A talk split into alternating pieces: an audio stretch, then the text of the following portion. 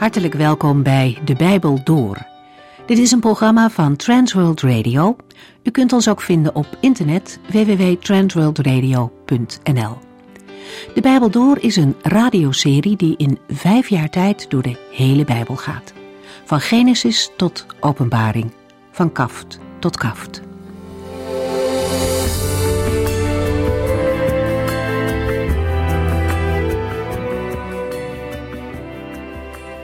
De vorige keer lazen we het boek Habakkuk uit, maar we blijven nog even bij de kleine profeten. Vandaag beginnen we namelijk in Sefania, een boek dat goed aansluit bij de boodschap van Habakkuk. Beide profeten hebben te maken met de dreiging van grote wereldmachten en met geestelijk verval in Juda. Maar daarover zo dadelijk meer. Belangrijk is ook de boodschap die er in deze boeken voor ons zit. De eerste vervulling is inmiddels historie. Zoals we echter al vaker hebben gezien, hebben de profetieën altijd een diepere laag, een volkomen vervulling die nog moet komen. De Heere God heeft zijn toekomstplannen via verschillende profeten bekendgemaakt aan ons. Wij mogen ons erin verdiepen en ze onderzoeken. De Heilige Geest die in gelovigen woont, de Heilige Geest wil ons leren om er steeds meer van te begrijpen. Als de Heer Jezus in Johannes 16 spreekt over de komst van de Heilige Geest en over zijn taak, zegt hij dat de Heilige Geest ons de toekomstige dingen zal verkondigen. Soms kan het ons misschien duizelen als we de profeten lezen en nog zoveel dingen niet begrijpen. Maar we mogen de Heer vragen om inzicht, in het vertrouwen dat Hij ons graag wil onderwijzen. Uit de profetieën kunnen we ook lessen leren voor onze tijd. Vaak spreken de profeten in een tijd van geestelijk verval. Het volk van God diende naast de Heere nog allerlei andere goden. Men gaf een eigen invulling aan het geloof. En dat is ook in onze tijd heel herkenbaar. In de kerken en gemeenten is ook van alles binnengeslopen wat niet past bij Gods heiligheid. En daarom is ook voor ons de boodschap van de profeten zo belangrijk. De oproep om volkomen trouw aan de Heere te zijn en zijn woord vast houden. We gaan beginnen met Savanja.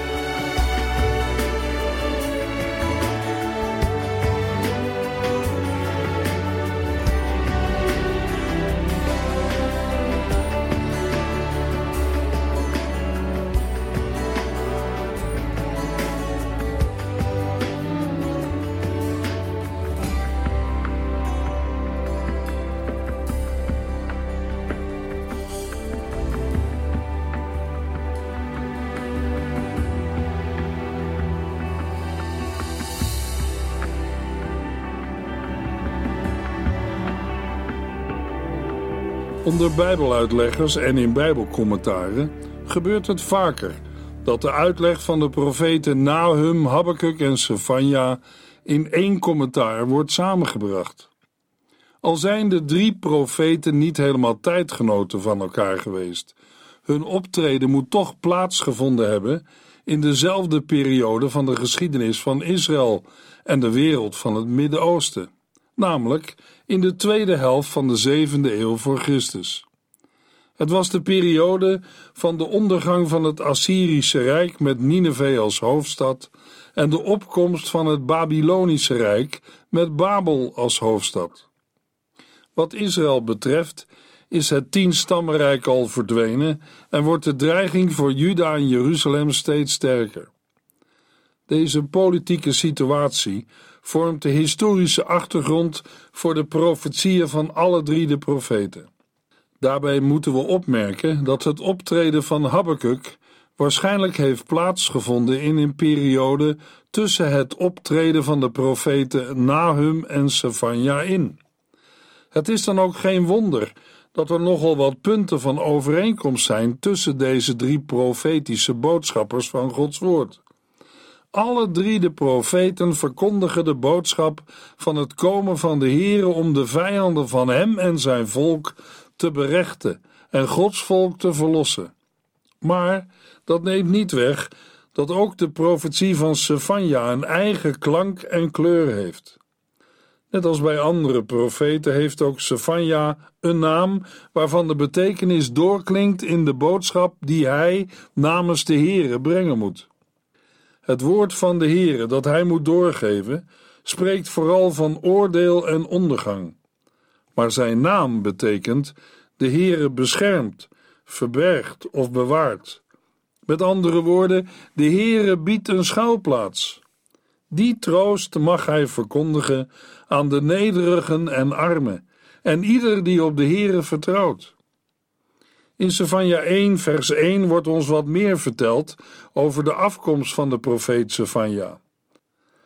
In vers 1 worden maar liefst vier geslachten genoemd, terwijl wij van de profeten Nahum en Habakkuk niet eens te horen hebben gekregen wie hun vader is. Er is geen profeet waarvan de afkomst met zoveel geslachten wordt meegedeeld. Zo'n opvallend punt trekt natuurlijk de aandacht, want in Gods woord staat niets er zonder bedoeling. Wat zal de betekenis en achtergrond van deze vermelding zijn? Bijbeluitleggers hebben erop gewezen dat de naam van de vader van Sefania Kusi is. Letterlijk betekent die naam Ethiopiër of de donkere.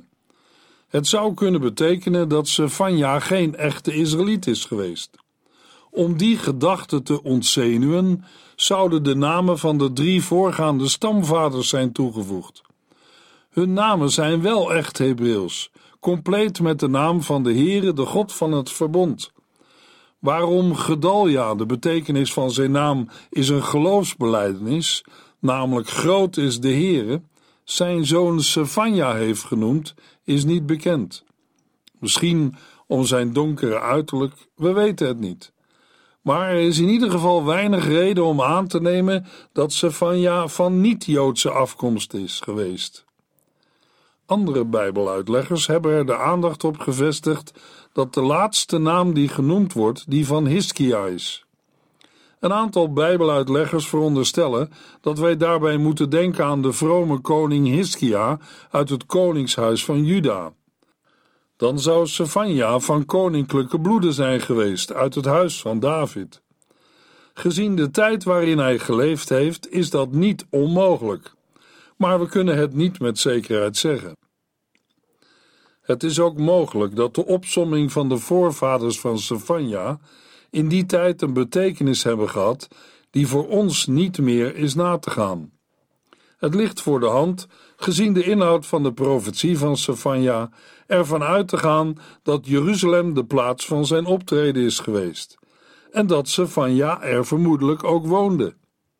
Verder is het duidelijk dat het optreden van de profeet Sefania te dateren is in de tijd van de regering van de vrome koning Josia, die regeerde van het jaar 640 voor Christus tot en met het jaar 609 voor Christus.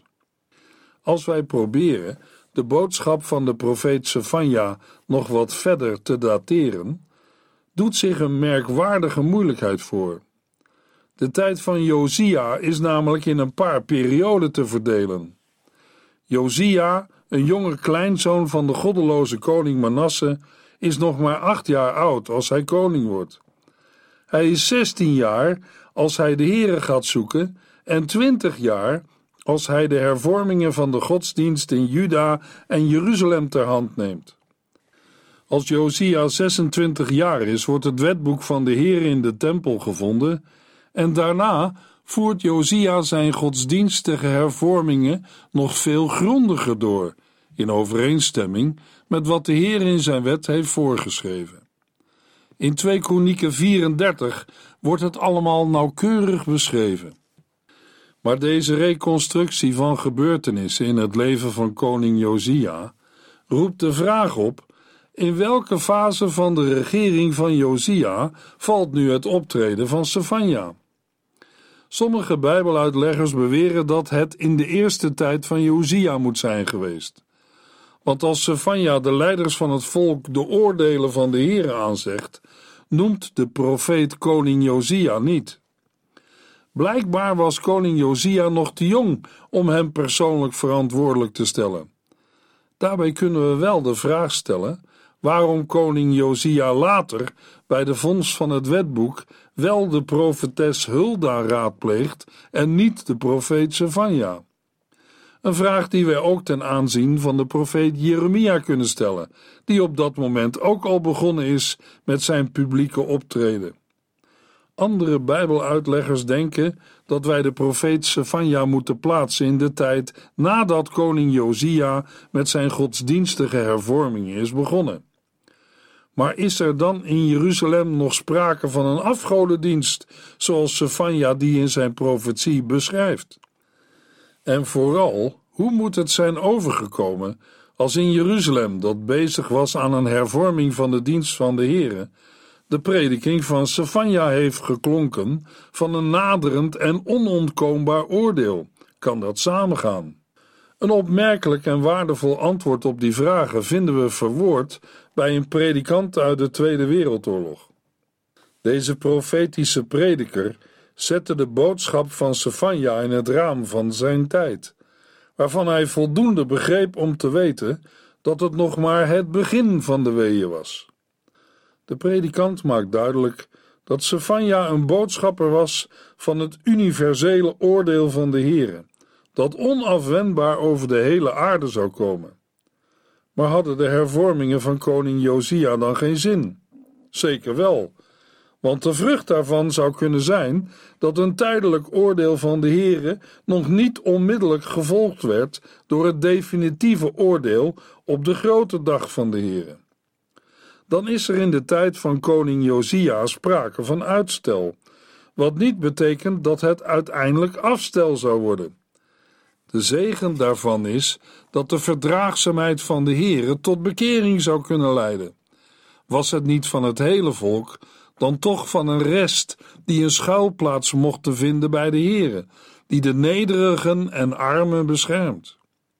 Maar dat neemt niet weg dat het oordeel zeker zal komen. Het is onafwendbaar. Deze gedachtegang maakt een herkenbare en een duidelijke Bijbelse lijn zichtbaar. Zo handelde de Heere al in de tijd van de zondvloed, toen de verdraagzaamheid van de Heere in de tijd van Noach geduldig op de mensen bleef wachten die weigerden te luisteren.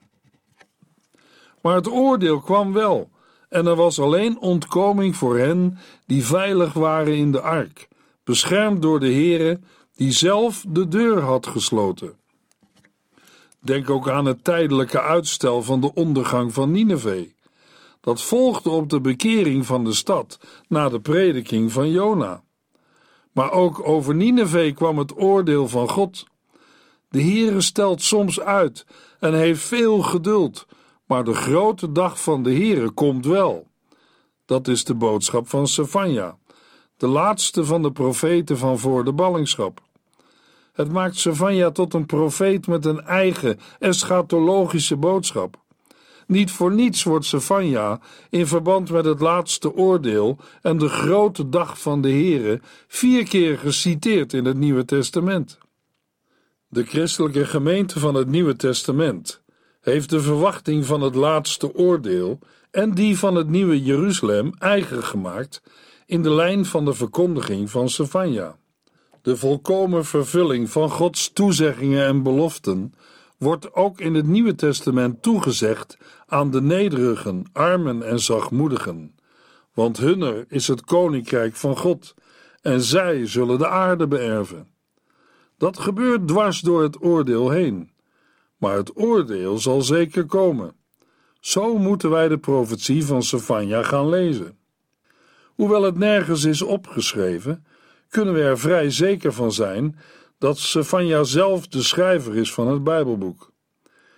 Er zijn verschillende Bijbeluitleggers die beweren dat bepaalde delen van het Bijbelboek later zijn toegevoegd en dat de stijl niet oorspronkelijk is, maar die kritiek lijkt mij onhoudbaar. In de geschiedenis van de christelijke kerk heeft niemand ten aanzien van de echtheid en het kanonieke gezag ooit bedenkingen gehad. Met ongekende geladenheid verkondigt Sefania het volk van Juda de boodschap van de komende dag van de Heere. Het zal een dag van gericht en rechtvaardige vergelding zijn. De reden daarvoor ligt in de zonde van het volk. De overtredingen van Juda worden onbarmhartig blootgelegd en bij de naam genoemd. De grote dag van de Heere komt niet alleen voor de niet-Joodse volken, Maar ook voor lauwe en afvallige gelovigen is het een dag van Gods toorn. Voor nederigen, armen en zachtmoedigen is het een dag van hoop en verlossing. Tegen hen kan de profeet in Sefania 3 vers 16 tot en met 20 zeggen: Op die dag zal men Jeruzalem opbeuren met de woorden: Wees niet bang, Sion, houd moed. De Heere uw God is bij u. Hij is een machtige verlosser. Hij zal vol blijdschap over u zijn. Hij zal u liefhebben en u niet beschuldigen. Hij zal over u juichen met een lied van vreugde. Wie verdriet hebben omdat zij niet bij dit feest kunnen zijn, zal ik erbij halen. Zij horen er toch ook bij. Ze gaan gebukt onder de vernedering. Ik zal voorgoed afrekenen met al uw vijanden. En ik zal de zwakken en de hulpbehoevenden verlossen en bijeenbrengen wie uit elkaar waren gejaagd. Ik zal mijn ballingen, die vroeger over de hele wereld werden veracht, nu roem en eer bezorgen. In die tijd zal ik u bijeenhalen en weer thuisbrengen. Alle volken ter wereld zullen zien dat ik van u een groot en roemrucht volk heb gemaakt, wanneer ik uw situatie ten goede heb veranderd, zegt de Heere. De inzet van de profetie van Sefania is verschrikkelijk. Tot tweemaal toe zegt de profeet dat hij een woord van de Heere doorgeeft.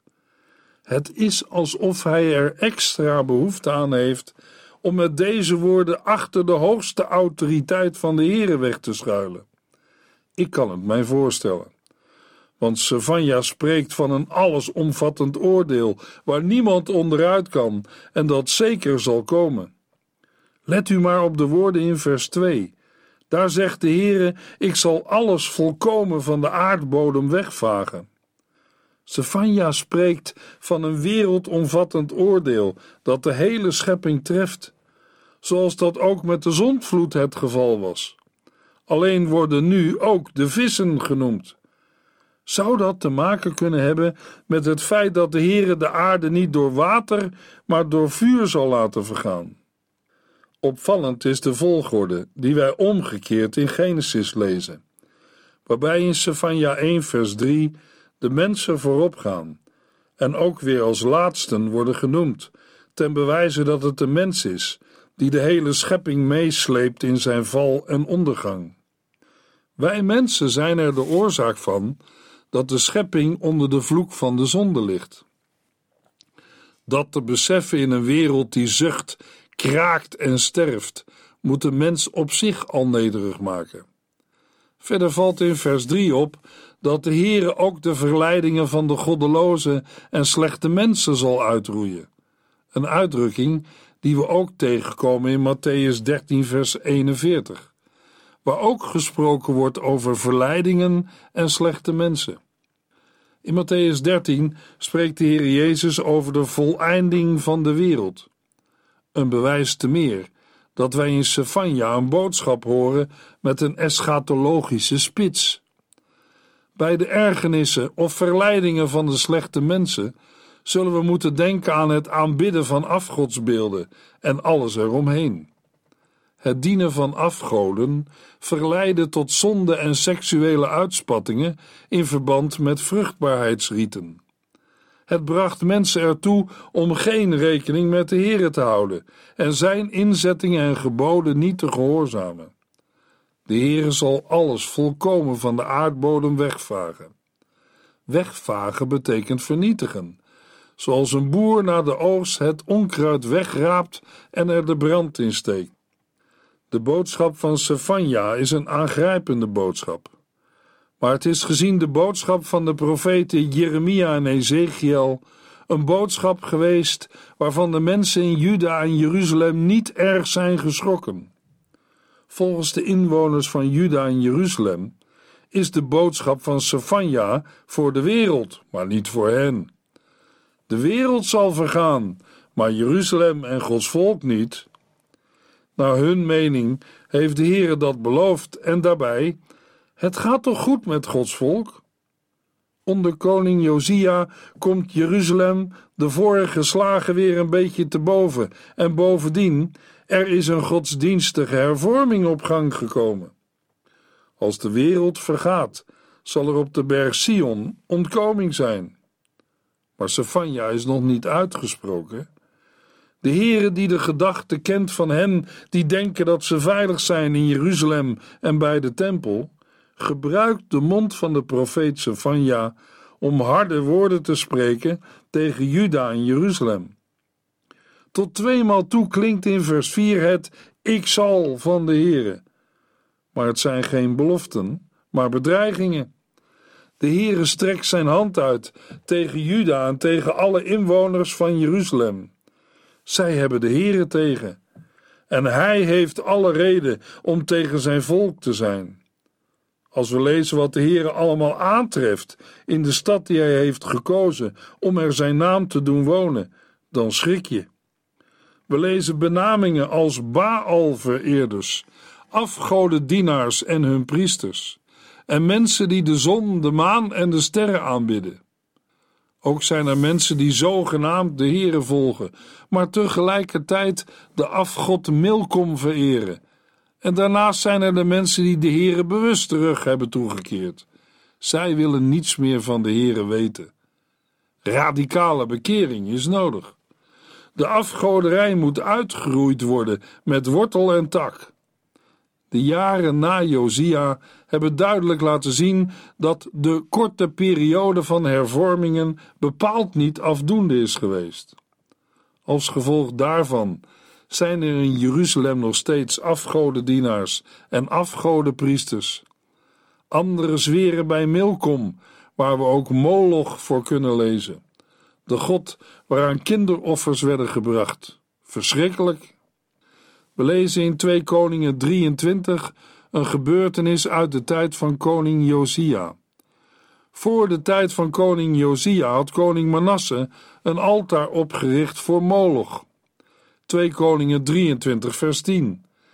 Daarna ontwijde en verwoestte de koning het altaar van Tofet in het dal van Ben Hinnom, zodat daar voortaan niemand meer zijn zoon of dochter levend kon verbranden als offer aan Moloch.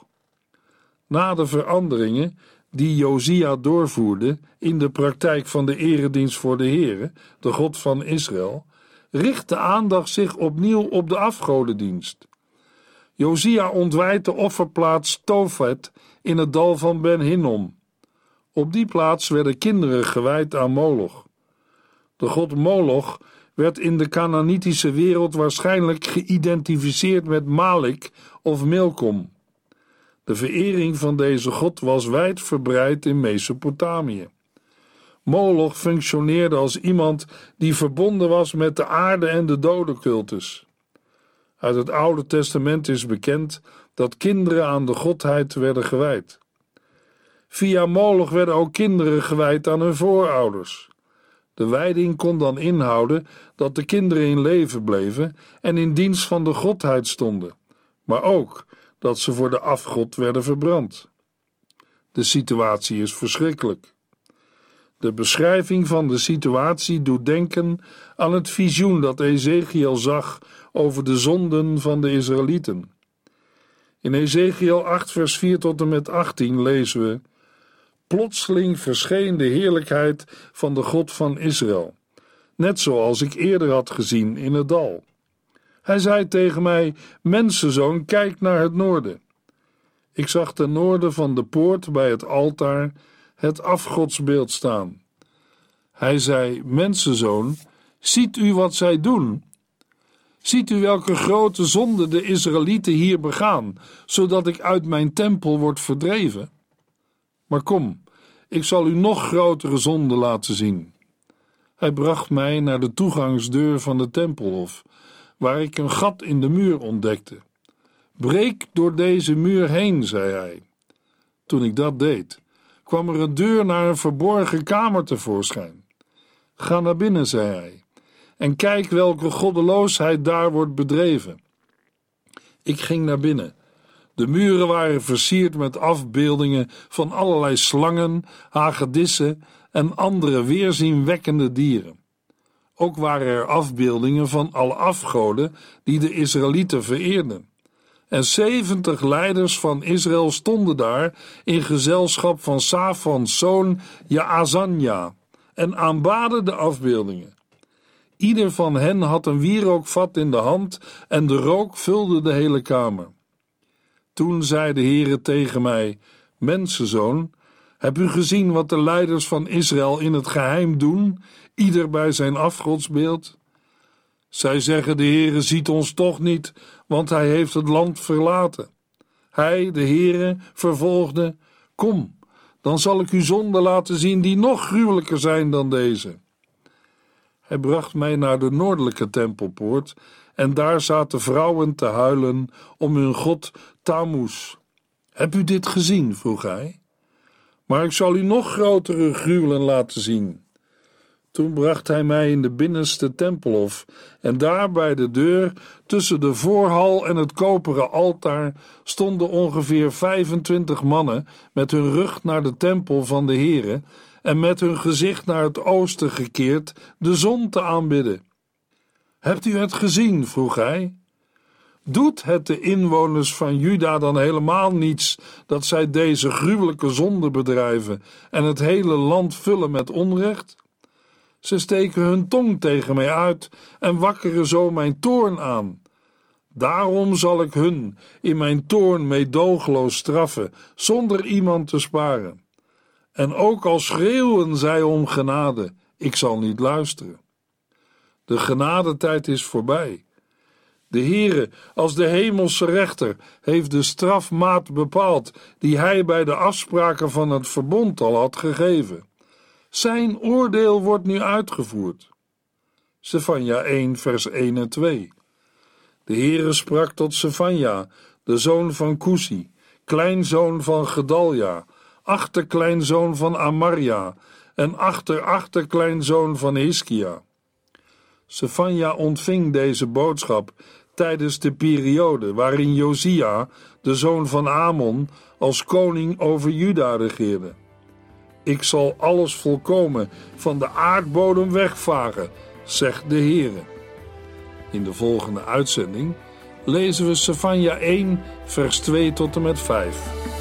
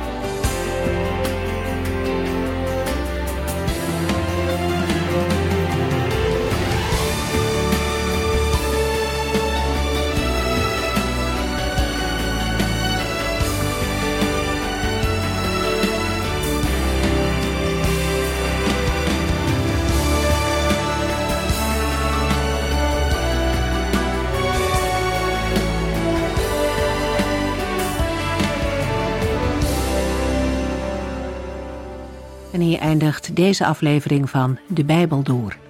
Een serie programma's van Transworld Radio. Wilt u ons iets vragen of meer weten? Dan kunt u altijd contact met ons opnemen. Bellen kan overdag met 0342 478432. Per post Transworld Radio. Postbus 371. Postcode 3770. Anton Johannes in Barneveld. En e-mailen kan ook. De Bijbel door at transworldradio.nl En natuurlijk ook via onze website transworldradio.nl Dit programma werd gepresenteerd door Cor Weda en Ike André. En namens iedereen die er nog meer aan meegewerkt heeft, graag tot de volgende keer.